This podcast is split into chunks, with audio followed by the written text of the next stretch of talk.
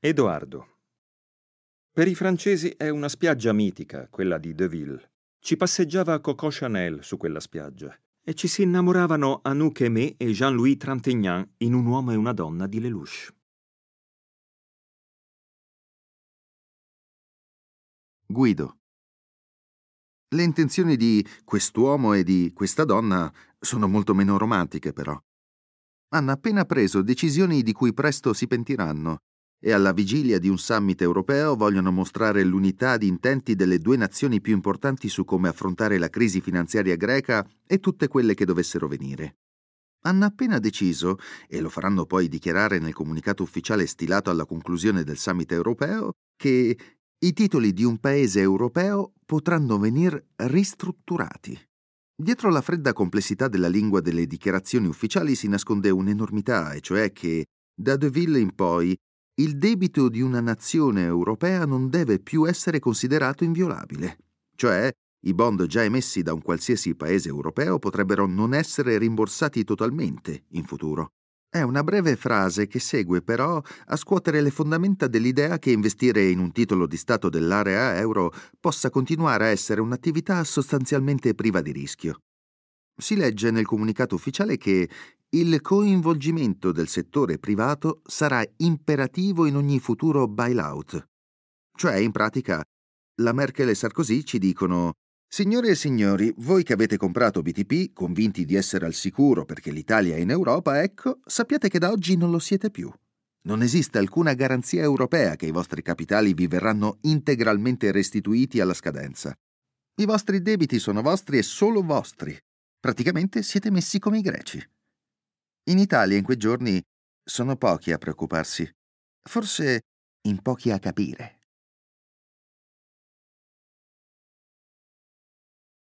Edoardo. Lo sappiamo del debito, certo che lo sappiamo. Ci ripetono da decenni che è molto alto e che dobbiamo fare qualcosa perché rischia di diventare insostenibile, ma ormai è diventato troppo grande per preoccuparcene davvero. Nel momento in cui scriviamo sono 2.250 miliardi di euro. Una quantità di denaro così immensa da trascendere la comprensione per diventare un'entità assoluta e indubitabile, invisibile eppure certa, lontana come si spera possa essere la morte. Non lo sentiamo nostro e non potremo mai ripagarlo. C'è già chi vocia nelle piazze che dovremmo anche smettere di impoverire il paese per pagarne gli interessi. È il costo della vita che abbiamo fatto, ci diciamo, del paese che ci siamo costruiti, dei diritti che ci siamo regalati, dell'incapacità e della corruzione di chi ci ha governato negli anni Ottanta, quando è esploso, maledizione, quasi raddoppiando in 15 anni. Ma oggi che abbiamo le fabbriche che chiudono, e la gente che protesta nelle strade. Dovremmo preoccuparci di un debito di 2.250 miliardi di euro. Sarebbe come preoccuparsi del fatto che tra qualche milione di anni il Sole andrà in nova e poi si spegnerà. E così non ci facciamo caso. Si fa finta di nulla. Tutti, un paese intero. È la più colossale negazione collettiva di tutti i tempi. Guido. Qualche giorno dopo, il 23 ottobre 2010, c'è il summit europeo a Bruxelles e in conclusione la Merkel e Sarkozy tengono una conferenza stampa congiunta. Cosa avete detto al signor Berlusconi? chiede una giornalista ad Angela Merkel.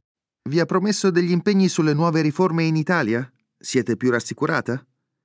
Durante la domanda Sarkozy comincia a sorridere.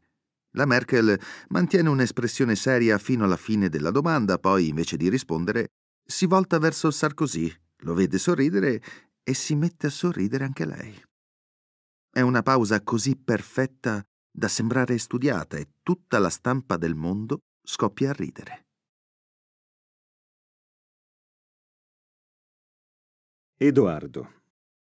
Già, perché al governo in Italia c'è Silvio Berlusconi il presidente del Milan, che nel 1994 presentò agli italiani la sua candidatura con un messaggio televisivo registrato nel salotto di casa sua.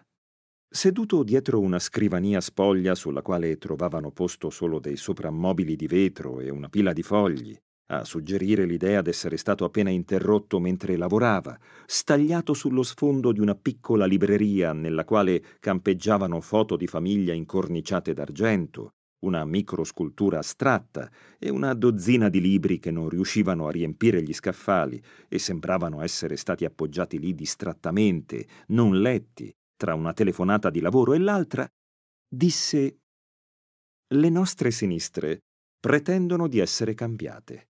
Dicono di essere diventate liberal-democratiche, ma non è vero. I loro uomini sono sempre gli stessi. La loro mentalità, la loro cultura, i loro più profondi convincimenti, i loro comportamenti sono rimasti gli stessi. Non credono nel mercato, non credono nell'iniziativa privata non credono nel profitto, non credono nell'individuo, non credono che il mondo possa migliorare attraverso l'apporto libero di tante persone tutte diverse l'una dall'altra. Non sono cambiati. Ascoltateli parlare. Guardate i loro telegiornali pagati coi soldi dello Stato. Leggete la loro stampa. Non credono più in niente. Disse, noi crediamo nell'individuo nella famiglia, nell'impresa, nella competizione, nello sviluppo, nell'efficienza, nel mercato libero, nella solidarietà, figlia della giustizia e della libertà.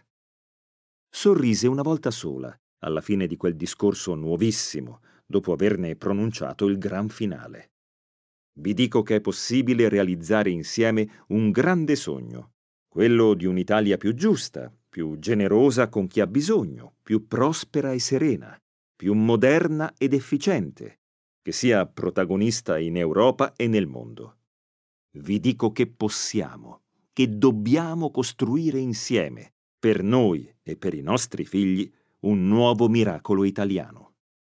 Silvio Berlusconi, che dopo qualche mese vinse le elezioni a mani basse ed entrò trionfalmente a Palazzo Chigi, ergendosi a esempio e proiettando gli italiani in un sogno semplice e perfetto, del quale prometteva d'essere al tempo stesso creatore e custode, per dimettersi solo otto mesi dopo a seguito dell'apertura di un'indagine sulle sue società da parte della Procura di Milano. Silvio Berlusconi, che governare non sapeva e non avrebbe mai imparato, e che per lui e per tutti avrebbe di certo fatto meglio a restare alla guida del suo impero, ma dovette passare ogni giorno da Presidente del Consiglio a difendersi dalle decine e decine di processi ai quali la magistratura decise di doverlo mandare dal momento del suo ingresso in politica. E comunque una cosa grande la fece, la domenica di Pasqua del 1997, quando andò a Brindisi a incontrare i sopravvissuti della prima grande tragedia dell'immigrazione. Forse non la ricordate. Era successo che un barcone stracarico di migranti, ai tempi venivano ancora chiamati clandestini, era stato fermato al largo delle coste pugliesi da un'imbarcazione della Marina Militare e nel gran scarrocciare delle operazioni di blocco, in quei giorni l'Italia del governo di Romano Prodi sosteneva la scellerata politica dei respingimenti in mare, era stato speronato ed era affondato in un attimo. Morirono affogate 86 persone tutte albanesi. Berlusconi salì su un aereo e andò a incontrare i sopravvissuti e poi si presentò davanti alle telecamere con gli occhi gonfi e la voce rotta. Vorrei che tutti gli italiani avessero avuto l'incontro che adesso ho avuto io con questa gente che ha perso tre figli, che ha perso la moglie, e sperava di venir qui a trovare un paese libero, democratico, in cui poter lavorare, in cui potersi affermare. Ecco, queste sono cose che noi non possiamo permettere che succedano più nel nostro paese.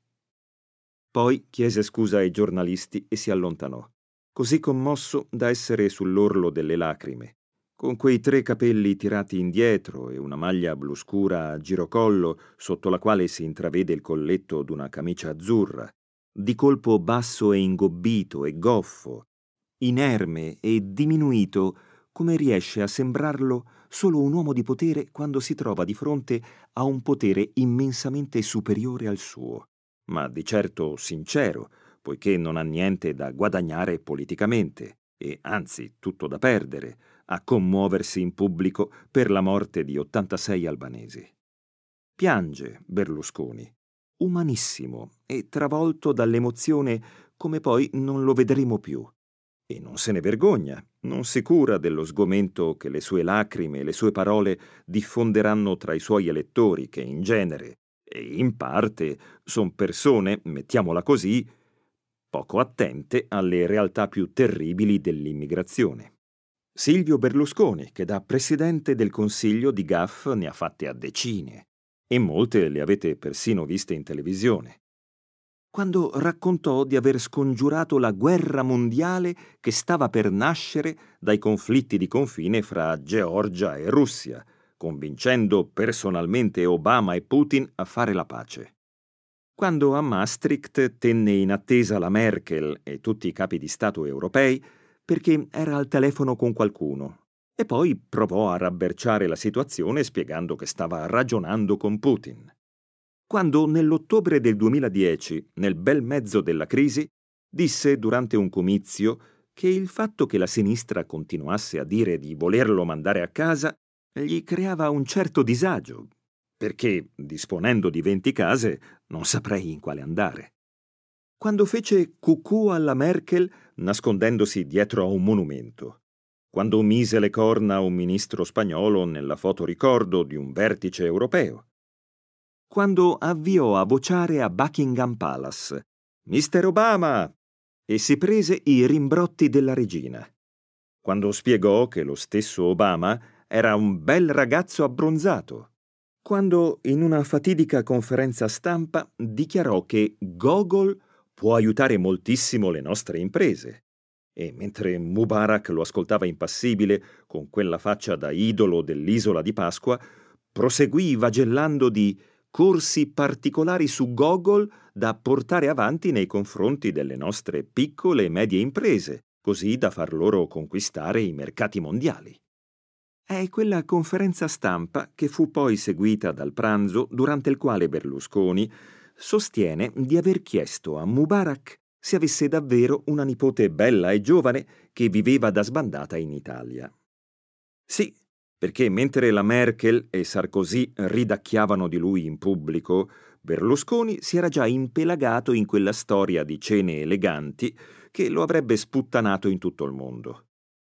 Aveva già telefonato alla questura di Milano per avvertire i funzionari che Karima El Mahrug, detta Ruby Rubacuori, una minorenne appena arrestata perché sospettata di furto e priva di documenti di riconoscimento, era la nipote di Mubarak e dunque andava subito rilasciata per evitare un incidente diplomatico internazionale. Aveva già fatto votare alla sua maggioranza parlamentare un documento in cui si sanciva che, mentre telefonava in questura per chiedere il rilascio immediato di Rubi, il presidente del Consiglio della Repubblica Italiana credeva davvero che la ragazza fosse la nipote del presidente della Repubblica Araba d'Egitto e dunque agiva nell'ambito delle sue funzioni ufficiali e di conseguenza non poteva venir processato dai giudici di Milano. Silvio Berlusconi, che neanche quattro mesi dopo quelle risatine, sarebbe stato rinviato a giudizio per concussione e prostituzione minorile. E tutte le reti televisive del mondo avrebbero trasmesso le immagini di lui che esce corrucciato da uno dei suoi palazzi per salire su un'automobile scura, accompagnato dalla sua rovina perfetta e inseguito dai giornalisti e dai sospetti e dalle domande senza risposte, marchiato per sempre dal bunga bunga, l'orrenda storpiatura sortita fuori da una di quelle vecchie barzellettacce che gli garbano tanto. E ancora non sa, non può sapere, che da quell'accusa infamante sarà clamorosamente assolto solo qualche anno dopo. Silvio Berlusconi specchio e caricatura degli italiani, mangiafuoco degli ultimi giorni di vacanza nel paese dei balocchi, la terra felice e sedata in cui pensavamo di vivere e dove invece ora tutto è in frantumi e danza, come ci raccontava Jim Morrison un milione di anni fa.